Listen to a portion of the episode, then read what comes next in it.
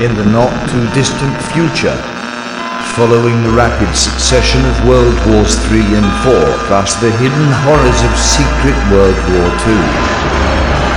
There's not much left. All that remains is a place where folks get together to read and discuss comic books. Sometimes they laugh, sometimes they argue, but they always record and upload their transmissions. You've found one of those transmissions today. Welcome to the Last Comic Shop.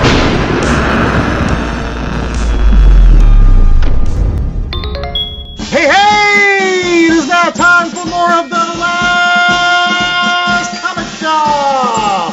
And I'm the host with the most, Andy Larson, and welcome back to another great week of our fantastic broadcast. And of course, as always, I'm joined by the wonderful co-host, J A. Scott. Now, J A, on today's program, we're going to be talking about Swamp Thing. It's actually your pick. Like, you decided that we were going to read some Swamp Thing this week. Are you a fan of Swamp Thing? Why did you pick Swamp Thing? I picked it because I had never read it. And I know that Alan Moore had quite the run on Swamp Thing, and it's well received by the uh, comic reading public. So I wanted to read it and see what uh, all the talk is about. Well, I will say this, sir, that of all the comic book characters you could pick, boy, howdy, did you pick one that I've just never, ever been able to get into?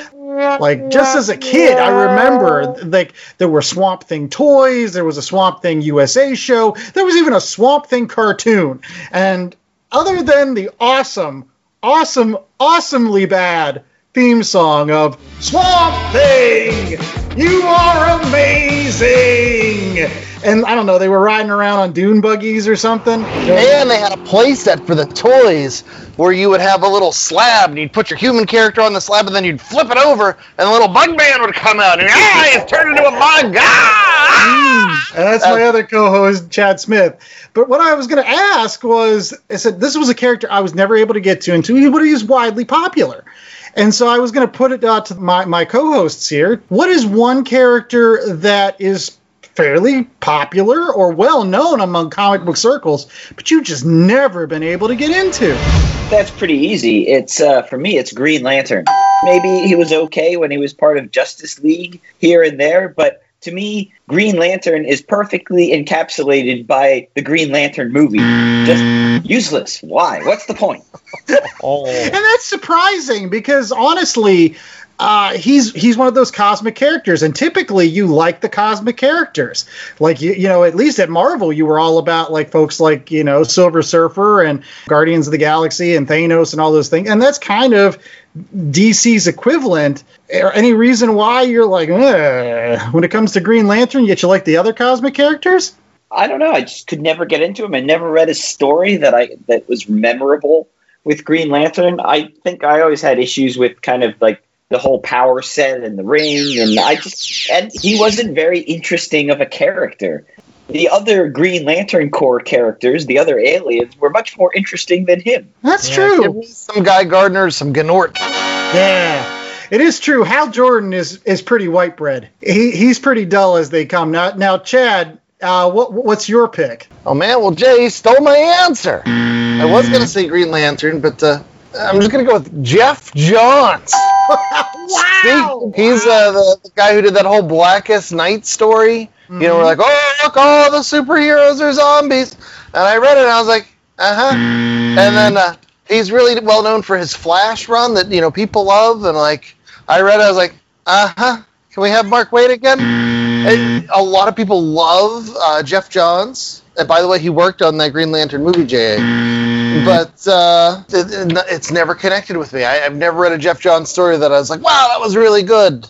And so I, I'm, I'm going to say Geoff Johns. Fair enough. Well, one person also, another comic book creator we have on today's program is the wonderful Pittsburgh-based Mikey Wood. And uh, glad to have you back on the show, Mikey. Yay! Uh, so throwing the question out to you, is there a particular character that you never really could get behind? My, you know, you guys are going to murder me for saying this, but mine is Spider-Man. I know. I know you guys are big Spider-Man guys. Short of like a handful of stories, which like Spider-Man Blue is good, but that team could do no wrong in my mind. Yeah. I mean, uh, Jeff Loeb and Tim Sale, like everything they do is they make me give a damn about characters that I never imagined giving a damn about. Which is like like like Spider-Man. That Spider-Man Blue is glorious, but um, Spider-Man Reign, which I apparently everybody it, like the the Dark Knight Returns version of Spider-Man, which I really dug. The one with the radioactive stuff. Yeah, which is silly, and but it makes plenty of sense too at the same time if you if you think about it. But I've never been able to get into him in long, long. I mean, there's a lot of a lot of character. Fantastic Four is the same way, and I just I just couldn't get into them. But but Spider-Man's the shocking one because everybody loves Spider-Man, and I'm just kind of like, eh. Well, you you bring up a good point. I mean, I, I have been a lifelong uh, Spider-Man fan, and I still have a you know soft spot for the old web swinger for sure. But uh, I, I will say that as I've grown older. The, the shine has come off of Spider-Man a little bit for me. I remember when I was a teenager, obviously Spider-Man was my bread and butter. But as I've grown older, like Spider-Man continued to be somebody that was in his late twenties, and he wasn't, you know, he was married maybe to Mary Jane or had Mary Jane as a girlfriend, but he n- never was able to progress. He was never able to have kids. He was never able to move on out of that, you know, everyone. And, and now they've even de-aged him a little bit more by giving you the Miles Morales version. So like, I feel like the older I get, the less I have in common with Peter Parker. Like I, it is like, I, I have more in common now with, with Reed Richards, genuinely just being a like a dad. Like I, I, I can relate more. I have a beard now. Like I, I'm a grown ass man. So like you know, it is what it is. Not that I'm a dick. I mean, some of my co-hosts might say that from time to time, but I don't know. That's just the way I feel. I know Chad is evergreen when it comes to Spider-Man, and I. Oh yeah, see, I, I won't lie to you. It's been a rough decade or so. We had that whole Dan Slott era. I'm not a, not a big fan. But uh, for me, there's something about Spider-Man, the essence of Spider-Man, where if you go back to those first one hundred issues, especially the first thirty-eight when Ditko was there, when Spider-Man aged in real time, like there was so much growth and development that happened to those. Those I can go back to time and time again. There's something about his personality that's always relatable for me. So he's the, the everyman. He's the guy who has the problems no matter what. He's the guy who, no matter how great they try to make him, he still screws everything up. I don't know. As somebody who is really great but screws everything up pretty much all the time, I can really relate to Spider-Man. uh, J A, thoughts on Spider-Man real quick? Well, he's just not as powerful as Silver Surfer, so what's the point? That's right. That's right. Well, one character that's not as powerful as Silver Surfer either is the Swamp Thing, and we're going to be reviewing some Alan Moore Swamp Thing, saga-ish, almost. Any case, we'll be right back with more of that review right after these messages, so stay tuned. If I ever did a Silver Surfer, like, he'd have silver business. Like, he would just be... Hey, this is Ken M. Padawan J. Coach Duffy. From the Ocho Duro Parlay Hour podcast. Every week, the O D P H is talking sports, movies, T V, comics, and more. It's always a parlay of topics on each episode. You can find the O D P H on Apple Podcasts, Google Podcasts, iHeartRadio, Spotify, Stitcher, Podbean, and wherever you find great podcasts, such as the one you're listening to right now. Don't forget to check out Ocho Duro Parlay Hour dot com, where you can find the links to all of the O D P H social media accounts, links to the bands whose music you hear each week on the show, hashtag six oh seven podcast info, and parlay points, our companion blog section of the show. Thanks for listening to the O D P H. Now get back to your regularly scheduled podcast. All right, we're back with more of The Last Comic Shop. And on today's program, we're going to be doing an Alan Moore book. I think it's the first Alan Moore book that we've done on this particular show, which is we've talked about him from hell and how long that was and how we didn't want to do that on this show for sure. But what we did do on this show is Saga of the Swamp Thing, which is actually fairly popular in terms of Alan Moore's work. I, I personally would put it in that kind of tier with things like V for Vendetta and uh, Watchmen, obviously. But I think that those are kind of like Alan Moore books that everybody seems to know and has been adapted at least several times. I mean, as recently as last year when that D C streaming service program came out. I was going to chime in, too. I think he elevated the character of Swamp Thing, because I know when I talk to people that are fans of the horror comics and the horror genre, like, inevitably they talk about how great Swamp Thing is. Yeah. You know, there's just a certain, uh, you know, demographic where the Alan Moore put him on the map, but that's been enough to sustain the character through, and he has other really good stories that come on every now and again, but really, people always just go back to the Alan Moore stuff. Right, uh, and plus the fact that, like, he really did lay the groundwork, which would eventually become Vertigo. Like, you don't have Saga of the Swamp Thing and a couple other books, maybe you don't get Vertigo, I don't know, but you, he sets the tone with what Vertigo would eventually become for, for D C. So very, very important stuff here in Saga the Swamp Thing. And uh, Chad, other than Alan Moore, who worked on this particular collection? This is book one. It's been uh, collected as its issues numbers twenty through twenty-seven. I've got Alan Moore picking up from, I think it was Marty Pasko. I actually think it's criminal that, that Marty's issues are sort of ignored. You know, like, you don't start volume one of collections with issue twenty, you know, like, as much as I love Alan Moore's thing, Marty's Swamp Things were good. And, and he just passed away within the last two years. And he, he was on my Facebook a lot. He was a good guy. But anyway, I heard a lot of interviews with him. He's very energetic. And like, yes. th- he's worked on so many different things, too. So that's everything. That, the art tours are shared between Stephen Bissett and John Totleben, Dan Day and Rick Bike, colors by Tarjana Wood, and John Costanza and Todd Klein, who are those Vertigo letterers. So anyways, this was J A's pick for this particular week. He wanted to read a D C book, and he uh, wanted to read Swamp Thing. So he gets the honor of doing the ten cent synopsis, as always. So what happens in the these, these what, eight issues of Saga of the Swamp Thing, J A? Okay, so this is really uh, Alan Moore's retconning, reimagining of what Swamp Thing is and was as a character. He really, in these eight issues, he lays the groundwork for everything that would come after this within Swamp Thing and then the greater universe. I think John Constantine was created a couple issues after this run that we didn't actually read. But essentially, Swamp Thing up until this point had been a man that became this human swampy thing. Uh, and Alan Moore retcons that to be that it is the man is dead. And Swamp Thing is just a vegetable creation that has been imbued with this guy's memories and thoughts, but is not the man itself. So it ends the idea that the Swamp Thing will become a man again, because he never was a man. He was always just a vegetable, always just bean mm-hmm. plantation. And there's a couple of issues where Swamp Thing has a mini breakdown and he goes through a crisis where he's trying to get over the fact that he's no longer human, or he never was human. So there's no hope to becoming human again, which brings up some really cool, interesting ideas about, you know, what it is to be human, what is humanity, what are thoughts, all these things. And then, of course, because it's Swamp Thing, you're dealing with issues of in the environment and, and the nature of the relationship between humans and plants, and that we are uh, that we, we need each other. And uh, and then towards the end, he introduces some demons, and you get into stuff that you can see he's planting the, the seeds of what would become like John Constantine and some of his other famous characters that would show up. I think Constantine comes in like issue thirty-five, so we weren't far off. That's my one dollar fifty synopsis. Well, Mikey, do you want to give us your ten cent synopsis? Since, again, it's it's like with uh, Essex County, where, like, J A picks the book, but then we bring somebody on the show that, like, likes it even more than he does.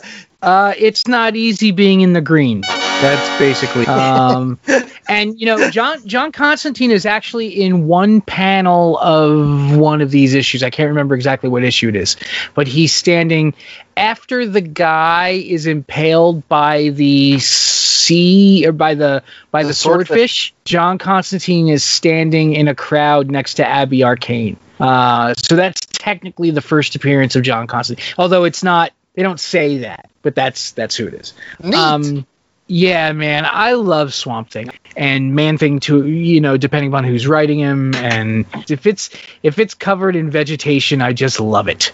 Um, you know, I like every era of Swamp Thing, but when when Alan Moore came in, basically the idea is that instead of it being a man who thinks he's a plant, it's a plant who thinks he's a man.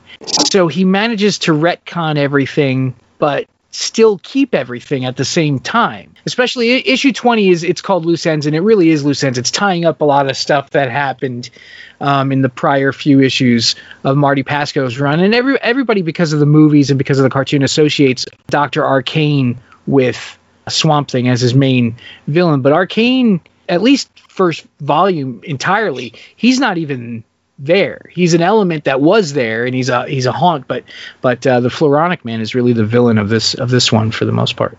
Right. So yeah. So I, I'll kick it off with my particular initial thoughts, because this is now like the fourth or fifth time that I've read this particular book, and I will say that I have never read book two, book three, or any other Swamp Thing other than this particular book. And again, I think Mikey Wood hit on one of the reasons why I never got into Swamp Thing is because I'm more of a Man Thing guy. I like Steve Gerber. People know that I like Steve Gerber, and I like Steve Gerber when he writes Man Thing. So if I'm going to pick my hulking, rotting sack of vegetation, I'm going to go with Man Thing more often than not. It, but this particular book, I can remember the first time I read it, I was like twenty years old, and I have an older brother who has always been kind of like my comic mentor. And one day he said, you know what your problem is? You're reading a lot of shit. Oh. And I said, I said, okay. And so he threw down this particular book on my bed, and he's like, you read this. This is good. And the first issue, I was like, meh. But then I got to Anatomy Lesson. Swamp Thing twenty-one. That's by far one of the best single issues that I've ever read of comic books, and I still stand by that. You know, basically, if you could cut everything else out of Swamp Thing, you could just provide Anatomy Lesson and just say, yeah. Read this, and that's all you need to know about Swamp Thing. I think you're okay with that. Yeah. Because honestly, it not only flips the script on a particular character, but does it in such a way that it's really hard to ever think of that character the same way again. And the pacing and the plotting of that particular issue and the buildup and the tension as like he thaws out of the ice, and so it's just it's just gorgeous. And everything else after that with the Floronic Man is tremendous. And you get through those five issues with the Floronic Man, and then you get to the thing with the Monkey King, and I'm like, I'm I'm off. Even though Etrick and the Demon's there, and I love that from Jack Kirby, I'm off. And so that's those are my initial thoughts of this particular book. I love those five issues. I think that is the greatest Swamp Thing story ever, but do I ever have to read any other Swamp Thing? No. Says the guy who's never read any other Swamp Thing. How do you know? That's true. Go ahead. So this is, it's tons of fun, especially when you consider it in the context of when it came out. You're talking about the early to mid-eighties when you really started to have these eco-warriors out there and people starting to really care about the planet and, and you know, broadcast that loudly. And then you have this representative, this, you know, he's like the senator from the Green, you know, and there's Swamp Thing has such a cool look to him. Um, and I, you know, I, I will be the first to confess, I my comic reading, I tend to lean more towards superheroes than uh, the horror books and things of that nature. But uh, when you read Swamp Thing, when you read this book, it's an experience. And there's all kinds of, like, just weird, neat little thought processes, and a lot of them have been matriculated out into other forms, but you know it came here first. Uh, there's so much of this that, you know, I just respect Moore's writing and the ideas behind, you know, instead of making him a man who turns into a plant, he's a plant that has engulfed this man, that's become part of this uh, collective unconscious. I think that's super fascinating. I think it's really gross how he grows those tubers, and, uh... I don't ever want to see or experience those tubers, even though I have read the issues where uh, Abby gets to taste a tuber of her own, and that turns into something real weird and neat looking. I'm going to stay away. Mm. Makes you look at carrots a different way. Yeah. Yeah. Yeah. But no, it's... And I always go back to the look of Swamp Thing himself. It's just such a cool-looking, earthy monster. Like, I dig it. J A, now you. This is the first time that you've read this particular. I'm, I'm saving Mikey for last, by the way, and that's on purpose because I feel like he's got a lot to say. Now, this is the first time that you read this particular book. What are your initial thoughts? As like again, did it kind of move you the way that it I did me the first time I read it? Yeah. So uh, loose ends. The first chapter did feel like, okay, where is this going? Uh, you know, wrapping up everything from the earlier run, as Mikey said. After all those loose ends got tied up, Anatomy Lesson was just an eye-opener for me, an eye-opener for me, an eye-opener for the character, and then the following story with the Floronic Man was just, wow. I was blown away by that. The darkness of it, the the inner turmoil of, of people's thoughts and what they were dealing with. The thing I found most jarring was the covers. The covers were still like, you know, nineteen seventies, nineteen eighties fun comic covers. But then inside, the actual what was going on. Like the Floronic Man is sealing people in their homes and having the plants put out oxygen so that they blow up and explode with fire. And don't forget awesome. the flush spray can. Yeah. yeah. Is there any more disturbing scene than that last Floronic Man gets kicked out of the green and he goes back and he's like, I gotta pretend I'm a human. And the Justice League fall, finds him and he's like, his, his bark's been grown out and his arm's broken and he's like, I'm just a human like everybody else. And I'm just like, no, sir, you are nowhere near human right now. Ugh, yeah. That is nasty. Yeah. That, that's such a great panel where Superman's put his cape over the guy's shoulders and and he's like talking to Green Lantern, so Arkham for him. Yeah yeah, yeah. Arkham. yeah. yeah Jay just mentioned the the Justice League appearing at the at the tail end of uh Floronic Man little little four issue thing or five issue thing.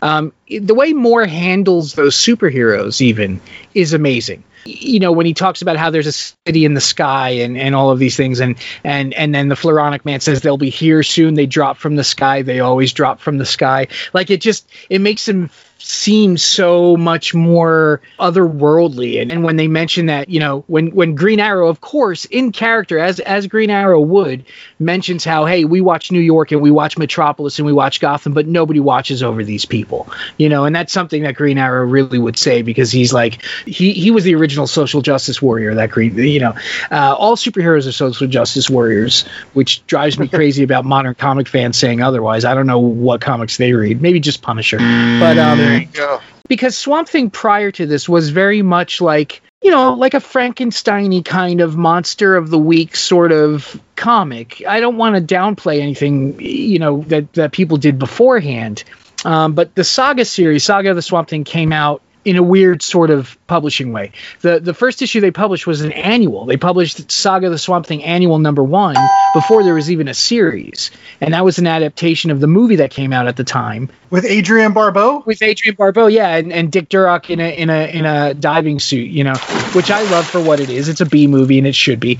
But the revival came and Marty Pasko worked on the first, you know, nineteen issues. But yeah, you're you're right. If you want the essence of what Swamp Thing is, reading the anatomy lesson is, is really like the, a great primer for what's left. But but after that, I mean, you're talking hundreds more issues, Andrew. Like you're there are some phenomenal Swamp Thing stories, and there's some that aren't. I mean, just like everything else. But but for the seven issues that we read, it's the first time I ever read a comic that was called that was considered a horror comic, quote unquote, that actually creeped me out. Yeah, I was just that that uh, Floronic Man kissed that town by having the plants lock everybody inside. The sheriff, who's watched the video and has gone back to his house and is chopping down this tree and burning his yard and taking all the house plants out. That's just awesomely grotesque. But what you mentioned about the superheroes, another thing I really liked, you know, you have Justice League looking down and they're like, what's going on? The Floronic Man, he always loses. Why are we caring about this? He never wins.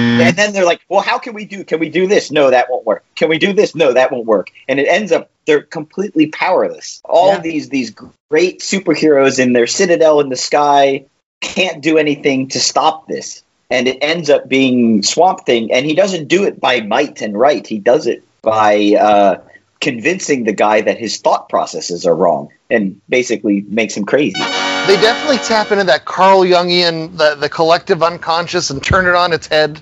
And like, yeah, no, it's in the earth, it's in the green, and it's all connected, and it's, you know, very like spiritual almost, like. And that's what it makes it extra creepy, because you're like, yeah, I can kind of feel this stuff happening. You go outside, you you connect with nature, and then it turns out the nature is a force called the green, and there's this guy, giant tuber guy. But the question I wanted to ask is, and especially Mikey, since you're such a, a Swamp Thing devotee, did you like it more once he was fully vertigoized and kind of off in his own Vertigo universe, where he didn't have the superheroes to play off with? Because like when the superheroes show up here, I'm like, ah, it's kind of garish. Jay pointed out very rightly so that, you know, they don't fit here. This doesn't yeah. fit into that paradigm of the superhero showing up and punching somebody in the jaw and saving the day. And, yeah. you know, Alan Moore's, you know, he has the Justice League sitting there, like, is there anything we can do? And they're like, I guess not. Well, it's it's weird because, you know, like, I think Andrew mentioned that, that but it gave birth to, like, Hellraiser, Hellraiser, Hellblazer, oh my god, um, and even Sandman in a way. They had superheroes Subtitle. there, too, in the first couple issues, and it's well, like, ah! And Alan Moore even uses them later on too. There's more. There's a there's a whole issue where they all travel to hell and all this other stuff, and and and uh, the Justice League is with them. But it shows superheroes out of their elements, for lack of a, I mean, pun intended, I suppose. Elements, animal, vegetable, mineral. But but it shows them out of their elements in situations that they don't necessarily know how to. And and in the scene where they're discussing things, where Superman's like, I can count every oxygen atom in the air if you want me to, and and fire and they're trying Firestorm's like, no, nah, don't don't bother with that. They're all trying to figure out how to defeat him, because Floronic Man, prior to this, like, he's I think he debuted in like the first Silver Age Atom issue, if I if I remember correctly, and uh, like he was just this kind of throwaway vegetable guy. So when they when Vertigo came around, when the subprint came around, and they sort of took a step away from it and separated themselves from it, the stories were still really good. So yeah, I, I quite enjoyed it. The, and the superhero element is is such a weird inclusion, and you're right, it feels so out of place, but they play it that way. Like in Sandman, when there's a whole issue that's devoted to Mister Miracle and his nightmares that he has about Apocalypse, and at the end Martian Manhunter steps in and mentions Oreo cookies because he has that Oreo cookie addiction. That was a humorous little thing, and that's like, you know, playing in that sandbox similar to what Alan Moore does, and that's fun. But to have them be a constant element, I think, would kind of ruin it. It got them out of the comics code thing. It it, it allowed them to do more mature, because because these books, for being when they came out, these are pretty serious comics.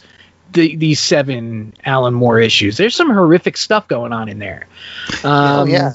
Not to mention the alcoholism and like like the Monkey King story is kind of weak. I mean, it's a horror story, but like there's some really terrible, like when you find oh, out what the girl's secret is, you know, with her yeah, father standing over. Yeah. yeah, you don't have or, to tell. Uh, oh. the, the, the scene with any scene with Matt Cable, just downright oily, just makes you just want to crawl out of your skin. It's just. He he's an interesting character, too, because he does, you know, his character comes to a pretty gruesome and pretty finite end. But he comes back in Sandman in Raven form. Matthew the Raven in Sandman in his I next in his next. Yeah, that's Matthew Cable. And that's that. And when you know that and you read some of the Sandman issues and he makes comments about certain things, it it, it sort of gels it together. So so all of those books are so interconnected, and and those are the books I read when I was coming up. Like when I, when other people were reading, you know, Secret Wars and things like that, which are phenomenal anyway, because of the people I knew in high school,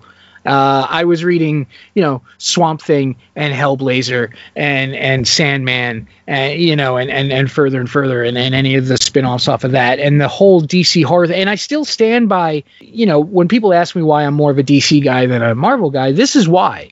Because Marvel would never publish a book like Saga and the Swamp Thing, like these Alan Moore books. They'd never do it. Even Man-Thing books don't go as far as this comic does. Right. And they're a blast, you know, unless R L. Stein writes them and they're terrible. Right. Well, yeah. But the interesting thing about Saga and the Swamp Thing, and I want to jump in here, is, is that it, this is a trend for Alan Moore, and, and especially Alan Moore of the eighties. Like, if you've ever read Saga the Swamp Thing, and then you go and you read some of his other books, like, say, Miracle Man, the fact that in England uh, they still had the rights, quote-unquote, to Shazam. So at, at some point, like, Alan Moore took a, a stab at, you know, basically writing a Shazam book and turned it on its head and wrote Miracle Man. Again, that's that's something that I can highly recommend that you read. But whether it's that or whether it's, again, eventually with Watchmen, what he does is he takes, like, basically Silver Age characters, whether it's, again, Shazam, Swamp Thing, Blue Beetle, uh, or Captain Atom, or whatever you want to talk about, and then he transforms them. He changes them. He flips them on their head a little bit, and he says, you know what? You can tell some much more interesting stories just by changing one or two variables with these particular individuals and making them live in more of a realistic setting. Yeah, uh, which was the harsh realities of the day. Yeah, no, no, nobody really was doing that. uh, until Alan Moore kind of showed up and decided that's what he wanted to do. And you're on the right path with that. It's it's like he's taking these superhero tropes everyone knows and, and loves and, and reads and is uh, reused over and over again. And then he takes that and he uses that as almost like a looking glass. That's what he's doing with the Justice League here. He's using the Justice League as the mirror to, you know, this is what you normally get with comic. Here come the superheroes to save the day. And they can't, because it's not something that a superhero can do. It's not might makes right. It's not, you know, faster than a speeding bullet. It's all these, pardon the pun, you have to get down into the swamp yeah. to fix. And if you look at what he's done with Watchmen, it is, it's the same thing. It's showing you that, you know, this superficiality of the superhero is just that. It's almost like, you know, proto-Batman, that after so long, or, or James Bond, after killing so many people and bedding so many women, you end up with a hollow shell of a person just going through the motions because that's what they're told to do, or that's what everyone expects them to be. Yeah. Watchmen is just basically the Charlton superhero characters just done through his lens. And, and swamp characters have been around, you know, since, you know, the Heap and the old Airboy comics back in the nineteen forties. Um, and they all have similar storylines. You know, a person dies and the swamp takes them over and brings them back to life for whatever reason. If you want to, like, just to dip your feet into it, this is a great volume to do it with. Sure. So, so before I forget, we mentioned the Vertigo thing. Swamp Thing didn't carry the Vertigo imprint until issue one twenty-nine, and it only ran to one seventy-one. So it really wasn't a Vertigo book for a very long time. But I can't remember when they dropped the comics code from it, though. It was earlier than that. As far as issue like ninety, it wasn't carrying. It had a suggested for mature readers note on there, wasn't it? But the, these these seven issues, I guess, or six issues, whatever, uh, really kind of give you an idea of what's going to come. But it goes so much further. And before we started recording, Chad mentioned an issue where they do eventually fall in love with each other, and there's a scene where they do, to the best of their ability, have a romantic moment. It's all done through, uh, you know, psychedelic tubers and, and, you know, basically eating a potato-like growth from his body. And it just it just goes so, and there's so much more body horror stuff. And then there's the occasional, like, monster of the week kind of thing, but in a way that only really Alan Moore could do. But you bring up a great point, or to piggyback off what you were saying, when Abby eats that tuber, it's a very different experience than when the Floronic Man eats one of those tubers. Right. Like, it's, it's all in what your your purpose is, what your goal is. At the end of that story, when uh, Swamp Thing is dressing down the Floronic Man, where he's like, you are hurting the green. You think you're doing these things, getting rid of all these, you know, all these meat bags. You think that's the way to do things, but look at the destruction you're causing, as opposed to Abby, where she's more, you know, embracing of that, and it's a more loving exchange, and, you know, it's uh, there's deep stuff here. No, it, it, sure. You bring up a great point with that that notion of the Floronic Man, again, wanting to become, you know, in, in tap with the green and saying, like, I'm going to liberate all the plants, and we're going to kill all the animals and, and stuff like that. But, you know, and, and the Swamp Thing rightly pointing out that He, him bringing violence to that particular world is, at its core, anti to that particular world. You can boil down the Floronic Man to, like, that notion that those that want power probably shouldn't be the ones to hold power. He wants to be the main big head honcho of the green, the big defender, the guy that's going to be on that wall. And you know what? He's not the right guy for it, because he wants the job so badly.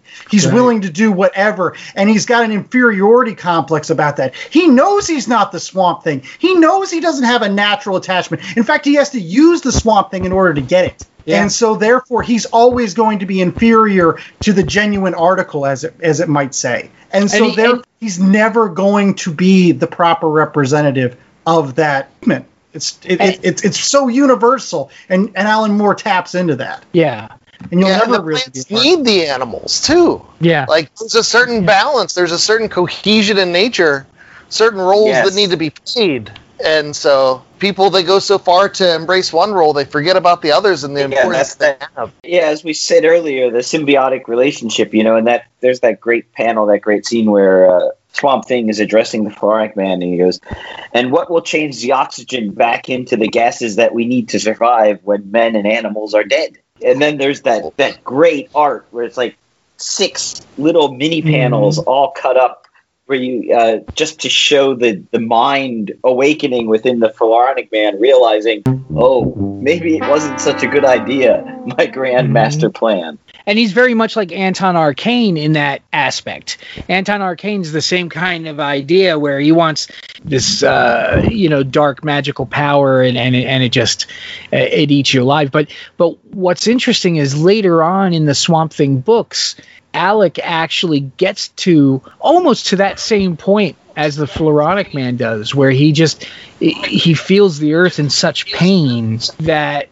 that he decides to fight against it. You know, there's a few there's a few issues there where Alec is almost becomes villainous uh, somewhere along the line. I mean, there's so you have to there's so many Swamp Thing issues that they all start to jumble in my brain, so I don't know what volume it is or anything like that. But and and the other thing that's interesting about the series as a whole is that the art in these issues is, for me, was unlike anything I had ever seen at that time in my life as a as a young. Now, I didn't come to these when they were coming out. I, I, I read these when I was probably about like sixteen or something. Like so so like I don't know if Yates had done anything before these or, or and I have some Tarzan books that Yates did later on, and he's just amazing. And but the the books consistently have phenomenal artwork as well when the right. teams change, when artists come in and change. But you're right when you mentioned that the covers are very much still sort of throwbacky nineteen seventies uh, style covers too, and it almost tricks you into reading this book that that is not what the cover indicates. I mean, it is. It's not like those cover. There was a while where covers just blatantly lied to you, and it didn't. Even, you know, the cover indicated something that doesn't even happen in the in the book. I can't imagine being someone who was reading the book on a regular basis, reading those first few issues of Alan Moore's run and wondering what the hell was happening, because they are very different from what came before. What came before is worth noting, and I, and I said I, I mentioned how I think it's kind of criminal how how the first nineteen issues of the of the book are, are seemingly ignored. Like this trade paperback is volume one. It shouldn't be volume one. It should be like volume eight. Um, but it did hit its stride when Alan Moore took over, and that's when it became. It was an event after that. It was like a, a. It's interesting that you bring up the art, because again, I want to really quickly talk to to J A and to Chad. You're right that the Swamp Thing has always had fantastic artists mm-hmm. working on the particular books. I mean, Bernie Wrightson uh, was the guy that co-created with. Uh, and and if you've never seen any Bernie Wrightson's uh, Frankenstein stuff, it's just tremendous. Oh. But anyways, and then saw, yeah, like when he left, it was like Nestor Redondo and and and and guys like that. It, So, Chad, what I mean, as somebody that enjoys good comic book art, what what did what did you think of the art in this? Oh, it's it's wonderful. I mean, I talked earlier about how Swamp Thing, just that visual of the monster, like it's so unique, and in here it's so well done. Especially, I go to one of the issues, the one with the Justice League comes in, and they have the T V shots of the Floronic Man, mm. and it looks like they were actual photographs. Like it's so close to photorealism. Did they draw this? Is this real? Is this some guy in a costume? But it's not just the, the realism to it. There's a storytelling element there. I, I think the art in here is just... And we, we haven't gushed about it enough. Like, it's horrific when it needs to be horrific. It's emotional when you need it to be emotional. I just, I love it. I, I'm thinking about, um, from the anatomy lesson, there's this one great half-page panel uh, where the Floronic Man is, you know, working to figure out what's going on with Swamp Thing. And it's almost all black with just these little bits of like him with his head down or him thinking, uh, him holding up tubers and, and, you know, papers are falling through the panel. And it's all of his thoughts jotted down, almost like it's a artistic representation of the notes and his thoughts at that moment while he's doing that investigative aspect. And it's just really, really well done. There's, you know, it's... You've got these little bits of him doing all these different things, and then it all fades into a giant half-page picture of his face thinking, and his mind is the Swamp Thing stuff. So you can see that Swamp oh, Thing yeah. is on his mind. Oh, yeah. yeah. That I, I really liked uh, the issue when he's having his complete mental breakdown and he's having all those – the dreams – Uh, like there's this one scene where like he's just being attacked by just horrific, grotesque things, and they're trying to steal his skeleton, and he's like, "This is all I've got left. Like this is my humanity." Like, yeah. And he's like trying to fight that. He's like, "I'll fight you all," and it's just so much yeah. power and emotion in some of these Swamp Thing panels that it's just hard not to enjoy it. Oh, about that part, a lot of the the beings in that imagery are from the first run from the seventies. Um, so he's having memories of the past volume, which I think is pretty cool. Um, Very cool. Oh, it's good stuff. Uh, we will be right back with more Last Comic Shop right after these messages. We've got our rating for Saga of the Swamp Thing, Book one, so stay tuned for that. Hopefully we won't get swamped in the meantime. Nice. Have you ever been reading through a stack of comics and thought, maybe I should see what this Arkham Asylum game is all about? Or been playing Marvel versus. Capcom and felt like you were at a real disadvantage because you didn't know who half the characters were? Well, Play Comics is the show for you. I'm Chris, and each episode takes a look at video games based on comic properties and how well they stick to the source material. So whether you know the comics and want to know how these games work, or know the games and want to find out where all this craziness came from, go check out Play Comics at play comics dot com, the Brain Trust Network, or wherever you find your favorite podcasts. Hey everybody, this is Nerd Bomber here, one of the co-hosts of the Online Warriors podcast. Our weekly podcast started as a way for three friends to keep in touch and discuss their passion for movies, gaming, technology, and entertainment. And since then, we've grown into a fantastic online community. Every Wednesday, we release a new episode discussing the latest nerdy news, and then we go hands-on with our weekly adventures and a fun trivia show. Sound interesting? Check us out on every podcast platform, including Spotify and Apple Podcasts, or hit us up at online warriors podcast dot com. All right, we're back with more of The Last Comic Shop, and it is now time for our ratings, where we have the audacity to rate an Alan Moore book. Some people would call this blasphemy, but you know, and not everything that Alan Moore has written has been the best. I, I think we could all probably go around and at least say there was one thing that Alan Moore wrote that we were like, meh, it's not so great. Lost Girls. Yes. There's that. I actually, I'm not a huge fan of, um, what is it? The uh, League of Extraordinary Gentlemen, what, nineteen sixty-nine? Yeah. Volume three and beyond on right. League of Extraordinary Gentlemen. It just loses me. I, I, I don't like it. I don't. Yeah, yeah, yeah, whatever. We're not here to talk about League of Extraordinary Gentlemen nineteen sixty. I mean, I don't know what the hell's going on in it, but I like it. Uh, you know. It's no top ten, sir. Oh, sir. Top ten is so good. Oh, all right. Anyway. Well, anyway. What, what we are saying is whether we think this particular book one of Saga of the Swamp Thing is good or bad. And we're going to do it as we always do on a one out of four scale. And as always, my cousin J A. Scott likes to give us some fun way to grade our book this particular week. So what fun way are we going to grade this Alan Moore treasure? Wow. It's Swamp Thing, so we're in the swamp. It only makes sense that we're rating it as one out of four vines. Vines? I don't even know what that is. What, what kind like of red vines? Like, the, like, the like the licorice? Yeah, like a vine, you know, a vine from a tree. You couldn't go like alligators? You couldn't go no. like, I don't know, those those things that they ride around in? The hoverboard, hovercraft. The hovercrafts, yeah. You couldn't go hovercraft. You went with vine. That's not even yeah. the thing that's the most preferable in the jungle. Like, you couldn't say rotten logs. Ah, never mind. Anyways, well, how many vines are you giving this particular book this week, J A? It was your pick, after all. I'm going to give it three vines. Three out of four. I really liked it. I really liked the issue that the Floronic Man run. So the uh, retconning of Swamp Thing up through Floronic Man going crazy and trying to kill the world. Uh, I really appreciated that. The next story, the Monkey King story, you know, very demonic type story. I think had I continued to read the run, I probably would have enjoyed that more because it would have felt like it fit in more. But just in, in terms of this saga that we read, these eight issues, retcon origin story of the Swamp Thing and the Floronic Man uh, arc, the Monkey King is like, well, we've got to add another story so we can pad out this book and sell it for twenty dollars. Right. I, I can see where you're going with that. You kind of do switch tracks a little bit after that Floronic Man. So yeah, three three vines for you. Okay. Chad, what is your grade for this particular saga of the Swamp Thing?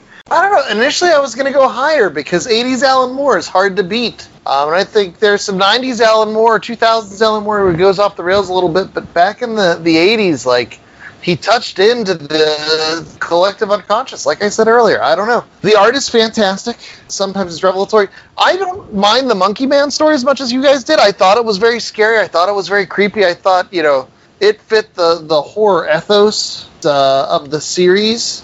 I, I didn't think it was as good, but I didn't think it was bad or terrible or, you know, shouldn't be deducted in any way. But uh, I don't know. Maybe I should. So I'm going to say three point seven five vines, but I, I just love the whole concept, and I, I wanted to go back to one page that we didn't bring up, where Swamp Thing was there, and he's like, listen, you guys, you wouldn't let me be a human, so I became a monster, and then you wouldn't let me be a monster, so I became a plant, and now you guys won't let me be a plant! I'm like, poor Swamp Thing. He just wants a thing to be. It's like the old school Hulk. Let him be a plant. Very cool. All right, Mikey, uh, what's your rating for this particular yeah, book? I mean, man, I got to go with the four, man. I, I have to. It's it's read read the next issue, Andrew. Read the next issue, and I think you'll keep wanting to go, because the next issue is, is called The Burial, and it's it ties into the anatomy lesson very well. Like, just just do it. Just keep going. um it's just so good it's so wow. good. So that's four vines for me. Wow. I will say this, that uh I, I might read some more Swamp Thing. Maybe you've converted me. I don't know, Mikey Wood. I know that I, I know eventually somewhere along the lines, like, he swaps places with John Constantine so that he can have sex with Abigail, which just seems like a weird threesome. And I don't know, if that just seems icky to me. I might not go there as far as that. But I think that's why I'm going to give this particular book a three, because I will be very honest, because the anatomy lesson, by far, that's like a ten. That's like one of the greatest issues of comic books ever, like single issues. I've said that already. And the rest of that Floronic Man story is just as good. Like, that's, it, it hits a peak and it just doesn't come down for another four issues. So for that, it's like, a, that's easily a four. But then in this particular book, you get those Monkey Man issues, which aren't as good.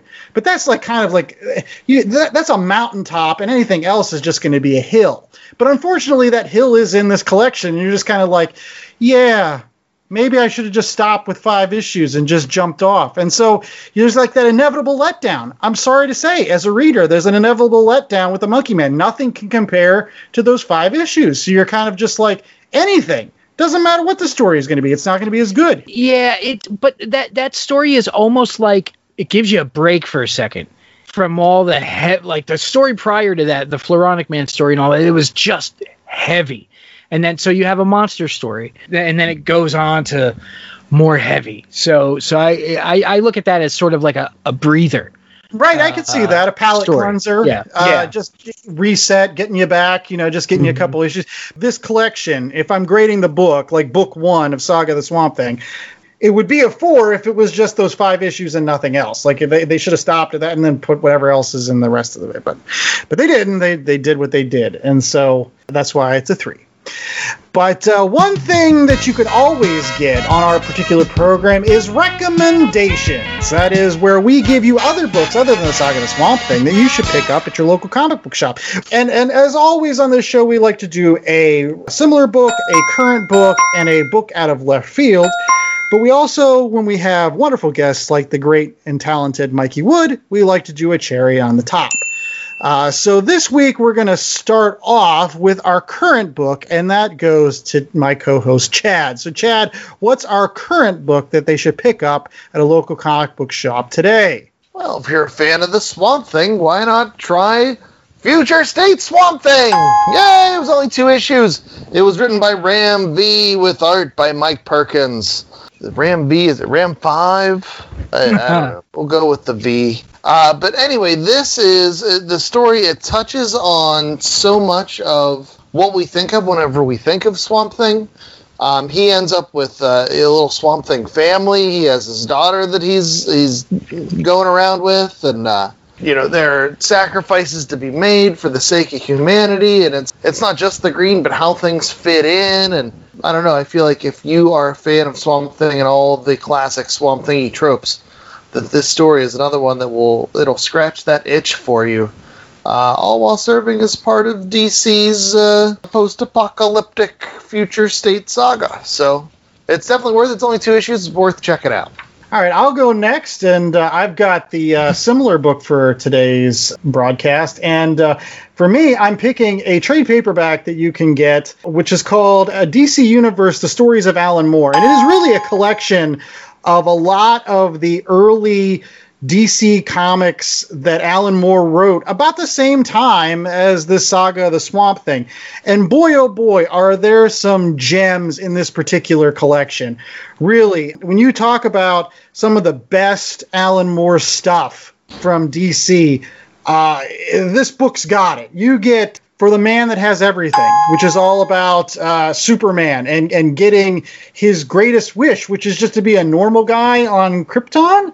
I, I, but really super good. Not only that, but you also get the tremendous, tremendous Whatever Happened to the Man from Tomorrow, which basically mm. ends the original Superman run at D C Comics before John Byrne came in and rebooted it with uh, Man of Steel. So it's basically Alan Moore kind of putting kind of a closer on all of that Golden Age, Silver Age, Bronze Age kind of wonky stuff that happened uh, with Superman run. So you get that story, you get Killing Joke, obviously, uh, but then you get some really neat little tiny kind of side stories.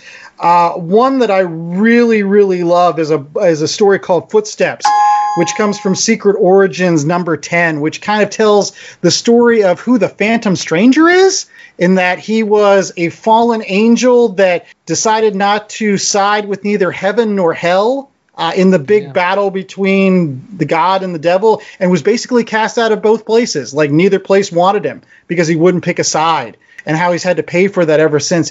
And uh, there's also a neat uh, Swamp Thing story in here, which is all about basically Superman going crazy, getting infected by some sort of strange Kryptonian fungus, and, and how Swamp Thing has to talk him down. Pretty much what he is, like he's high as a kite or whatever. In any case, great, great stuff. It's called D C Universes, the story of uh, stories of Alan Moore. Can't recommend it enough. Uh, J A, what's your out of left field pick this week? All right, so out of left field, uh, it was kind of feeling the uh, the setting of the Swamp Thing. We're in the South, we're in Louisiana, and it reminded me of a book that I read back in the middle nineties by Steve Ditko, Steve Englehart, Bob Hall, Bob David Latham, Jim Shooter. And when you're thinking Jim Shooter mid-nineties, ah, it must be Valiant. So it is Shadow Man, the uh, first seven issues of the Shadow Man series. As I said, a lot of great writers and artists worked on that book. Story of this uh, jazz musician who nearly dies and, and comes back possessed by Uh, a voodoo spirit, and it, it deals sort of with, you know, dark mysticism and, and New Orleans, and it's just uh, you can get it in a, a trade called Valiant Masters Shadow Man Volume one. Shadow Man is not one of the old Gold Key comic characters, so it was uh, redone a couple of years afterwards, and Mikey Wood, I believe you had some comments on that, that the next Shadow Man series is also quite good. Yeah, it really is. Yeah, it, it, I want to say, was that Acclaim? I don't think it was always Acclaim when it first came out, but they started a new run of it, and um, it was really good. I, I know Ashley Wood did the artwork for the first batch of issues, and those are the ones I have. I didn't read the, the volume that you have. I started reading after I, because I was into Ashley Wood, because, you know, he had the last same last name as me. um, it was a really cool run, and there was actually a, a Sega Genesis. Not Genesis, I'm sorry. Sony PlayStation video game based off of that run. And that's a fun game, too. So Shadow Man's cool, man. That's a yeah. good choice. It's one of the few comic books that Aerosmith appears in. I, I still remember that comic book cover where uh, Shadow Man's up on stage and he's like, I don't know, he's he's in like a sleeveless T-shirt and he's like, "What are you doing up here, Steve Tyler?" And anyways, what's your cherry on the top this week, Mikey? Um, well, since we're we're talking about swamp characters, I think I'm going to suggest uh, uh, the swamp character from from the Marvel run, just to show that I'm I'm not sour grapesy and and anti-Marvel. Um, but it's technically Man Thing Volume three, I believe. Uh, it only ran eight issues. It was nineteen ninety-seven to nineteen ninety-eight, and it was written by J M DeMatteis and illustrated by Liam Sharp. And so it it was it was cut short at issue eight, but the story continues in two issues of a new Strange Tale book that only ran, uh, it was supposed to run four issues, but three and four never came out. So I did just tweet while you were talking, I tweeted J M DeMatteis and asked him if he has any P D Fs of issues three and four, just so that I could read them, just in case. You know, they might be out there.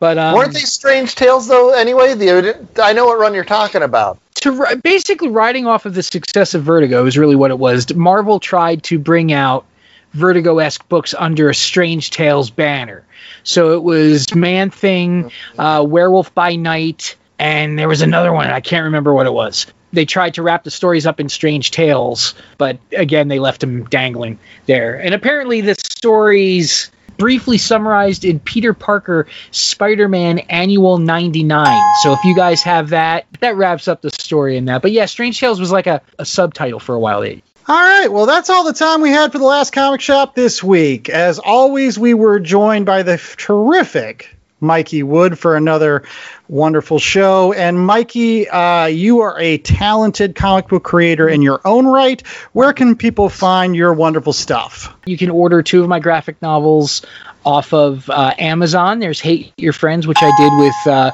Kristen Blank. Uh, and there is Pack of Lies, which I wrote and drew some chapters of, and other chapters are written by lots of local Pittsburgh artists. Um And and it's a wonderful book. Those are on Amazon. So if you look up, you know, Pack of Lies, Mikey Wood or something, it'll it'll pop up there. Um, El Phantasma is my luchador monster fighting guy. That's available on Graphite. And actually, before I forget, I want to I want to kind of give a shout out to a really good Swamp Thing website that I have absolutely nothing to do with. I just think it's it's magnificent. It's roots of the swamp thing dot com. They they have a really cool fanzine, which they actually publish on paper, and it's great. It's the Holland Files. The guy loves Swamp Thing more than I do, and it's it's magnificent. So, but yeah, give that a shot. Yeah, definitely check out that website. And while you're out there surfing the web, make sure that you go over to w w w dot last comic shop podcast dot com. It is our fantastic little website where we don't have much to do with Swamp Thing other than this episode, but you can also you can get all kinds of great comic book reviews every single week here on the podcast. You can rate, review, and subscribe to all those terrific outlets like Apple Podcasts and Google Play, Stitcher, Spotify, iHeartRadio, TuneIn, YouTube, Amazon Podcasts, all those great places. So make sure that you, uh, again, rate, review, and subscribe. Leave us some good comments. You know, that we, we love that stuff. And we, we will give you a shout out on all of our social media if you do. Well, you know, we're on Twitter, we're on Instagram, we're on Facebook. You leave us good comments, we'll make sure that you get a shout out. Not to beg too much. It'll help get the word out there. Right. And uh, what's another way that people can get the word out there about our fantastic podcast by going out to our website, J A? Well, they can buy some merch and wear it on the street. And, hey, if you're down with the green, you can get it in a green T-shirt. That's right. Just in time for Earth Day next week. You can show up with either your browns or your greens or your jungle camo. I don't know if we have jungle camo. But, yeah, there's a lot of great uh, items available can, at our shop. You can wear it with your Captain Planet hat. Oh, my goodness. Right. Have you guys seen, this is apropos of nothing, Funny or Die did a Captain Planet reboot? Yes, with John, with Don Cheadle. Don Cheadle, yes, you have to check it out. Just not when the kids are around. and and not for nothing, the Swamp Thing series that ran on uh, on D C streaming and then the C W is really really good. very lovingly adapted from the Alan Moore runs of the books in, in it, and, and it's so good. The the U S A Network Swamp Thing show is not, but I love it for different reasons altogether. All right. Well, in any case, uh, until next week, make sure that all of you stay safe, stay sheltered, and make sure that you do not bring your evil here, because the Swamp right. Thing will be after you. That's you know right. that's the truth. He's amazing! I'm going to go eat a veggie pizza. Nice! That's a good idea. With tubers? Make sure tubers. Look out for those tubers.